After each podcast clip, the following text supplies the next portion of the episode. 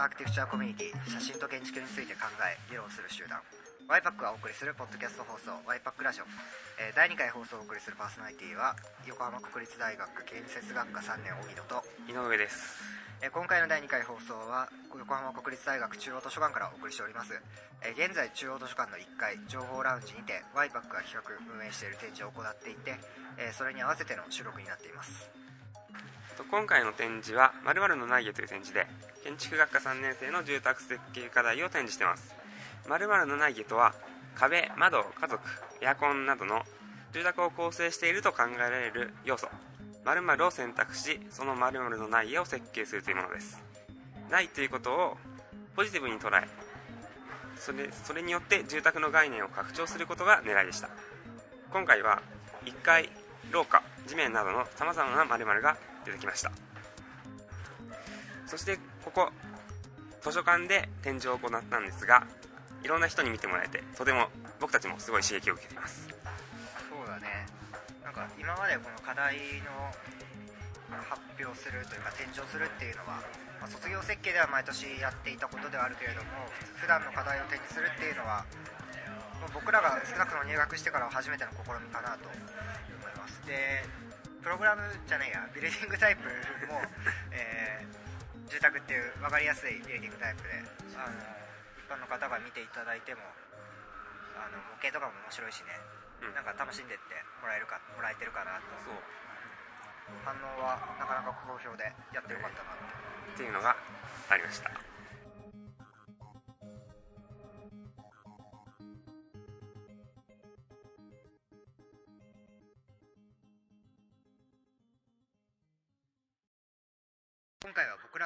世話になっている先生にもこの展示を見ていただき、え3人の先生方にインタビューをさせていただきました、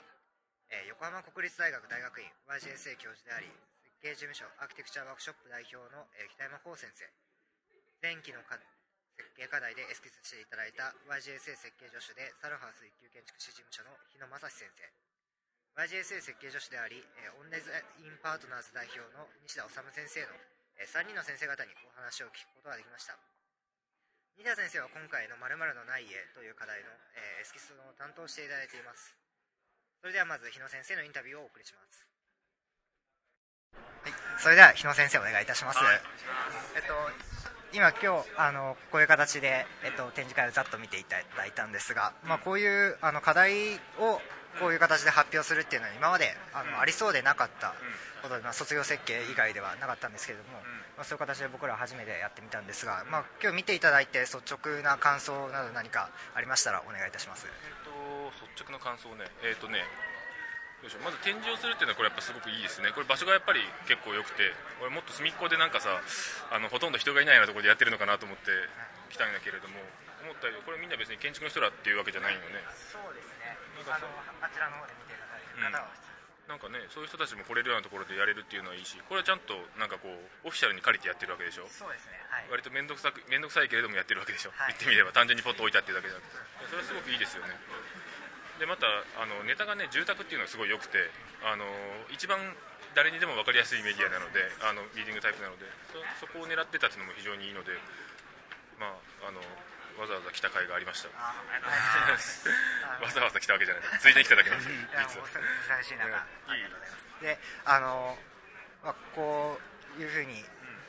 まあ、前期の時に日野さんに見ていただいて、うん。であの後期に、まあ、この別の課題を展示してるわけですけれども、なんかこう前期の時と通じてこう僕らの学年のなんか印象なんか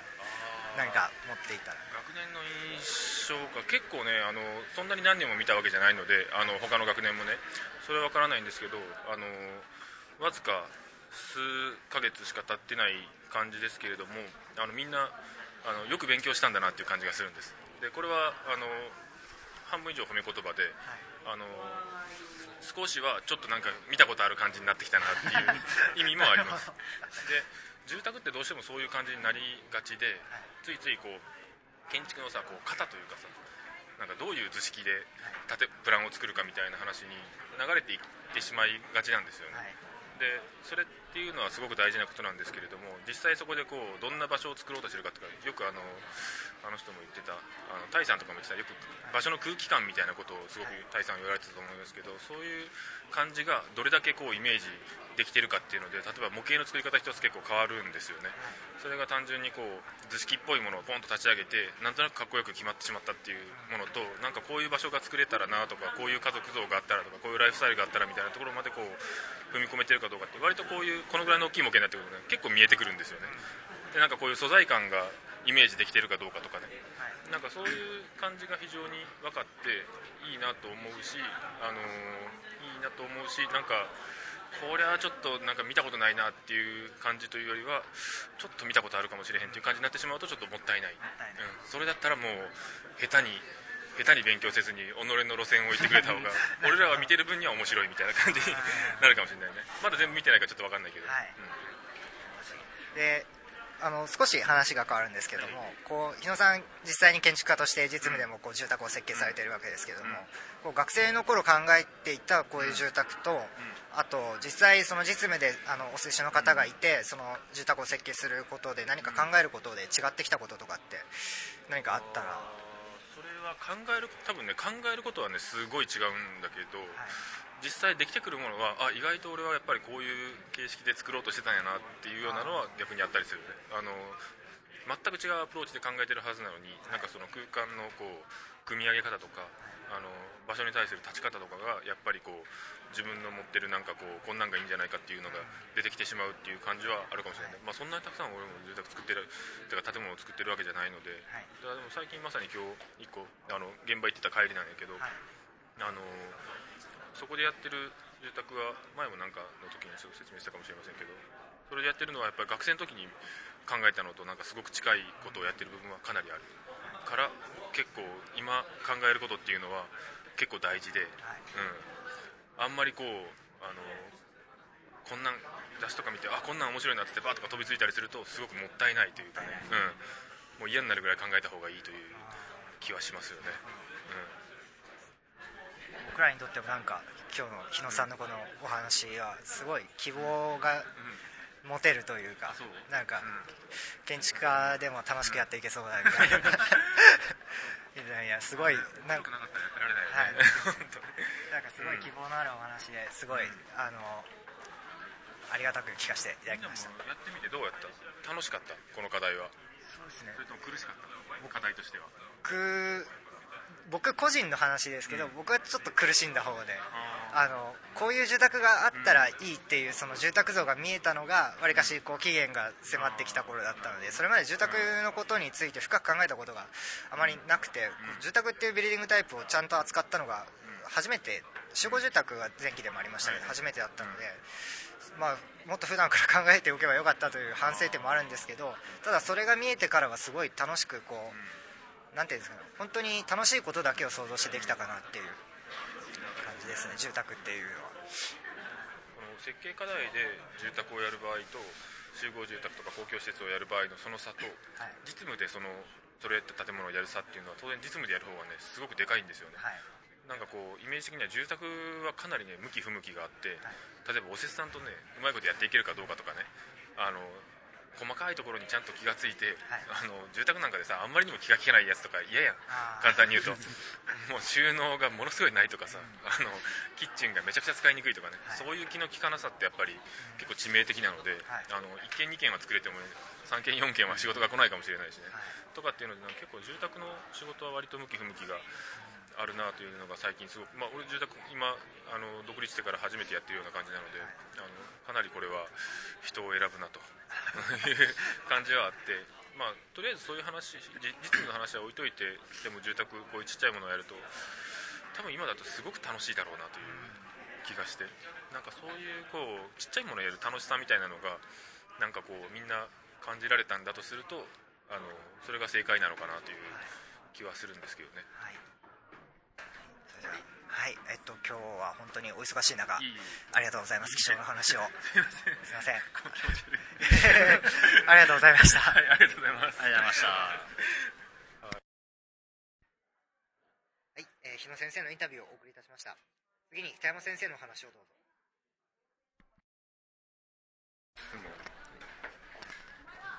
ではそれでは北山先生に。えっと今回、えっと、僕らこの図書館で一般の人にも見てもらうという形で展示をしてもらしたんですが、えっと、この展示を見てみて、まあ、率直な感想をまず聞かせてもらいたいなとお願いします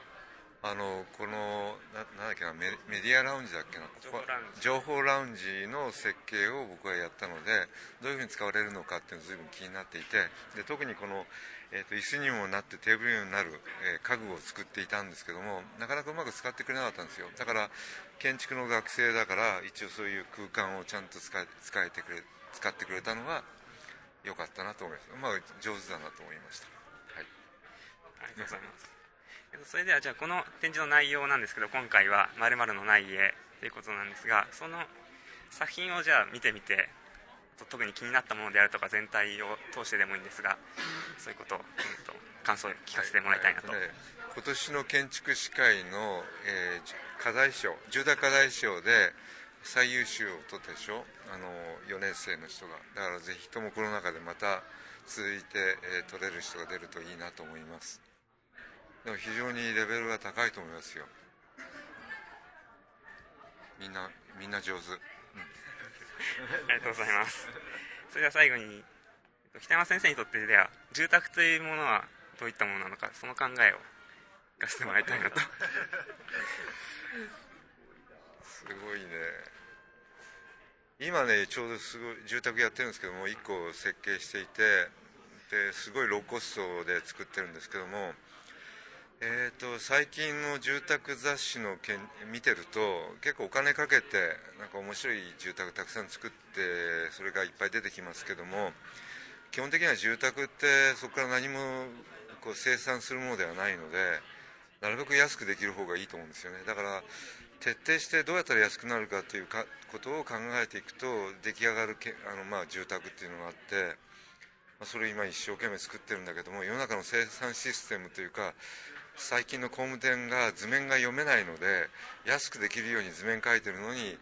えー安くならないというので今日も午前中それでずっと交渉していたんですけども。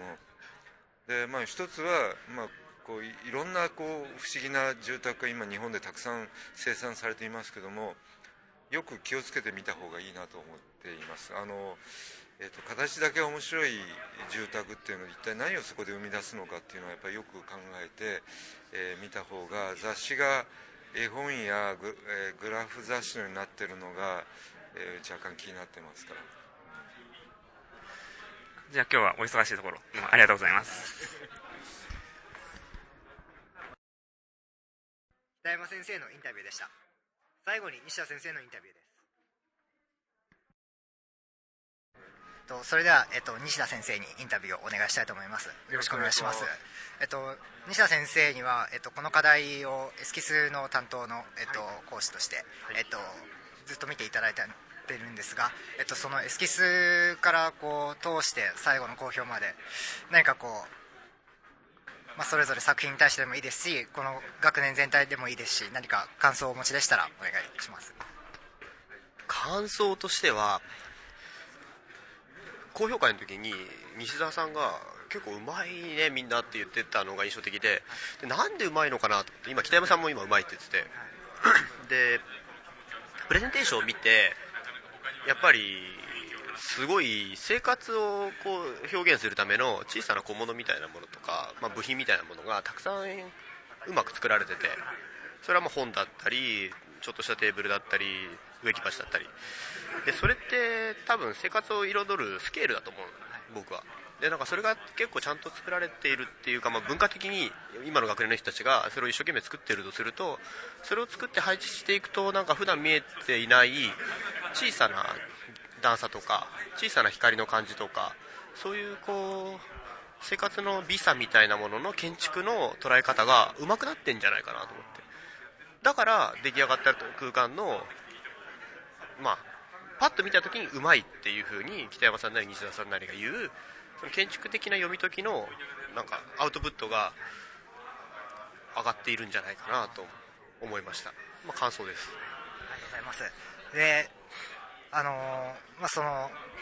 あ一個一個の典型もそうですけどそれ僕ら実は去年から言われてたことでもあるんですけれども去年あ去年じゃない今年の前期から言われてたことでもあるんですけれどもその模型の中の家具とか、えっとまあ、小さいものとかそういうのを、まあ、よく作り込みすぎるぐらいのような言い方も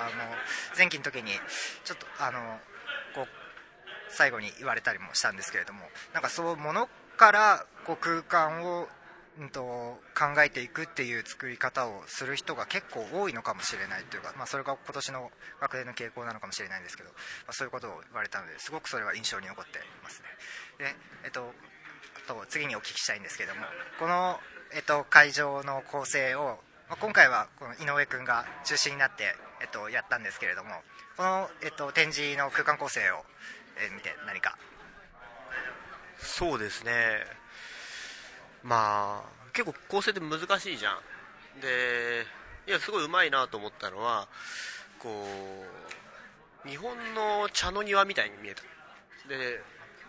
まあ茶室に行く前の庭みたいな。で茶の庭っていうのは、まあ、千利休が始めたんだけどこう道すがらっていう概念でなんか歩いていくと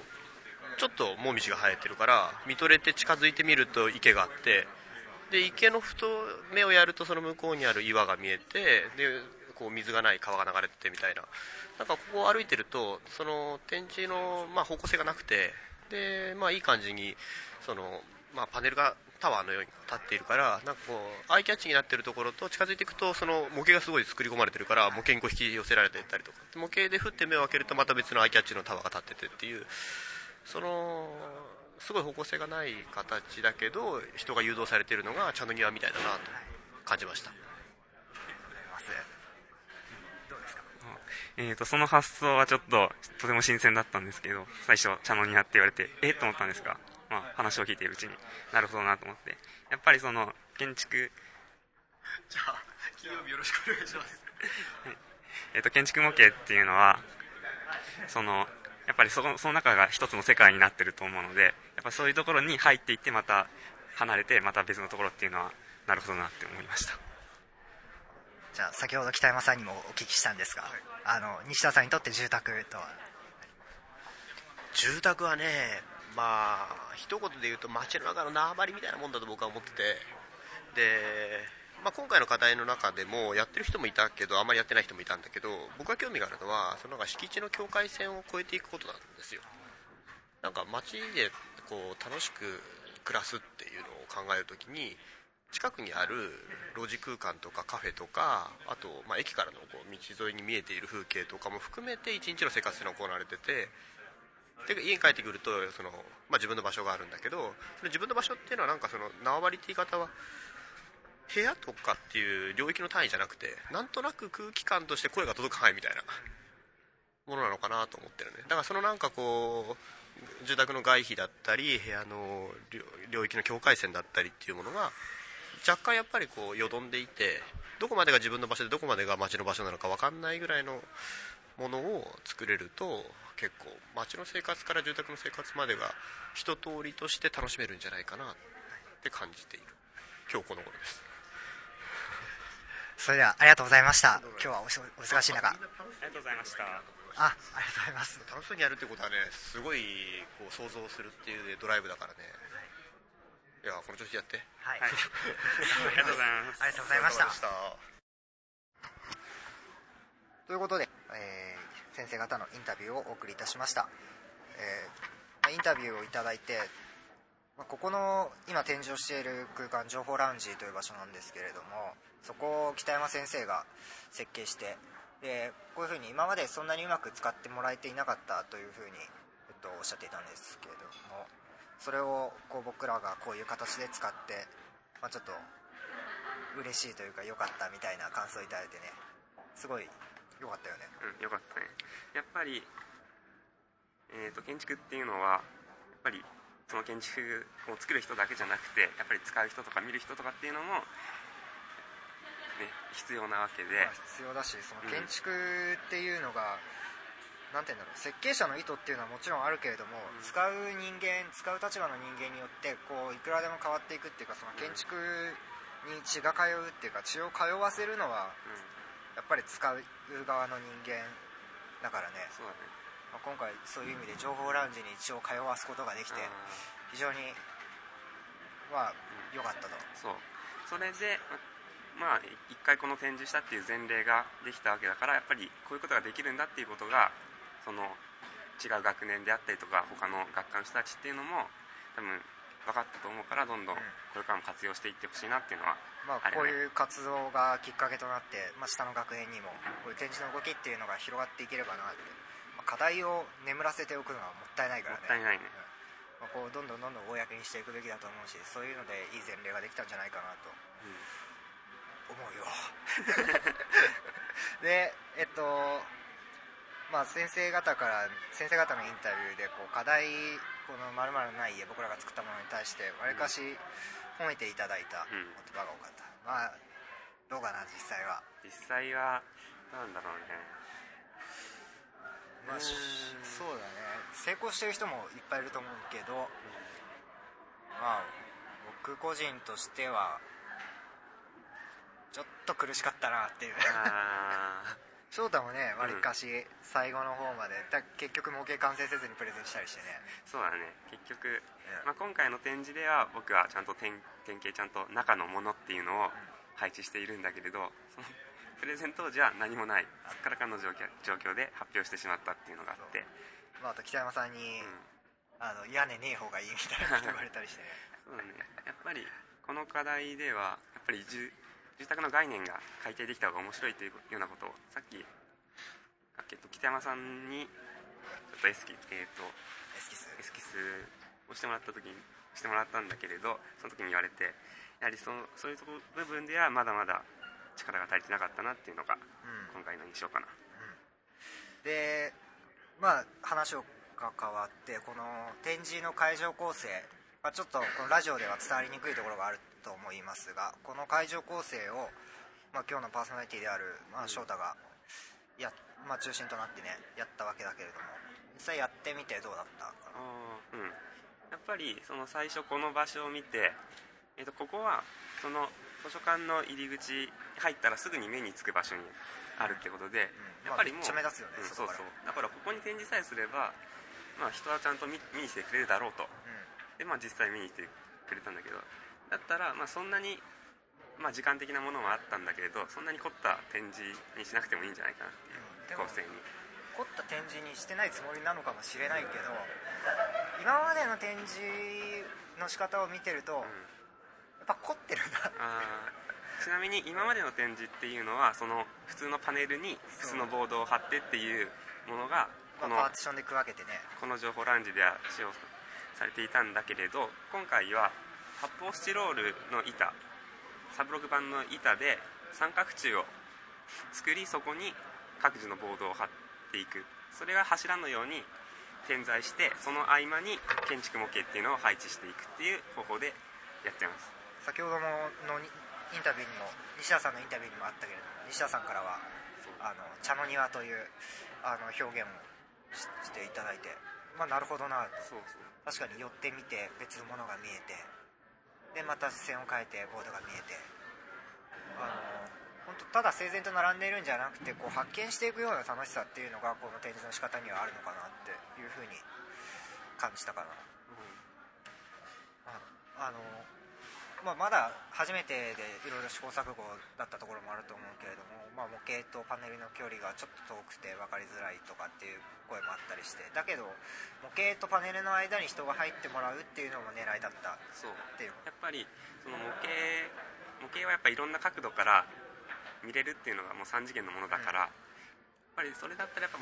そのボードと模型はちょっと距離を離してその模型をぐるっと回りながらうん。見てもらった方が楽しいかなっていうのは狙いだったんだけど、うん。なるほど、うん。まあ、それは僕は成功してるかなって思います。まあ模型とパネルをこうなんつうんだろう、うん。反対側を向きながらこう見比べてもらってね。で覗き覗き込める視点がたくさん用意されてるっていうのもいい点かなってうん。思います、えーそろそろお別れの時間です。えーっとこの「まるのない家」の展示の方がえーっと21日の金曜日11月21日の金曜日まで、まあ、配信されている頃にはもう終わってしまってると思うんですけれども、まあ、今週の月曜日からこの展示を始めたわけだけれども、まあ、展示を始める前にね、展示の会場構成ができていても作品が間に合わないとか。何人か、まあそういうハプニングもあったりとかして、そうだね。あのね。うん、あとなそうそのうやっぱりその1回発表が終わってそれからまた模型、ねん、うん。こっちの展示用にちょっと手直しをするっていうので。課題が終わった数日後にまた徹夜をするっていうのは、まあ初めての試み。まあ初めてずしくし。で最初の方はね結構みんな余裕があってちょっと手直しするだけでそんなに、ね、課題の時みたいに切羽つまんないだろうなっていう予想があって、まあやり始めたらね、うん。ガンガンみんな典型作って入れてたりね。なんかプレボをフォトショーで合成し始めたりとか、うん。ちょっと逆に手の込んだことやろうとかそういう気持ちがあったりして。まあ、でも実際やってて、もう僕は、まあ、なぜか、まあ、月曜日から展示スタートでその前の金曜日の夜に徹夜をして、うん。まあ、これはハプニング的な徹夜だったんだけれども、うんまあ、鍵を学校に忘れてきたっていうね。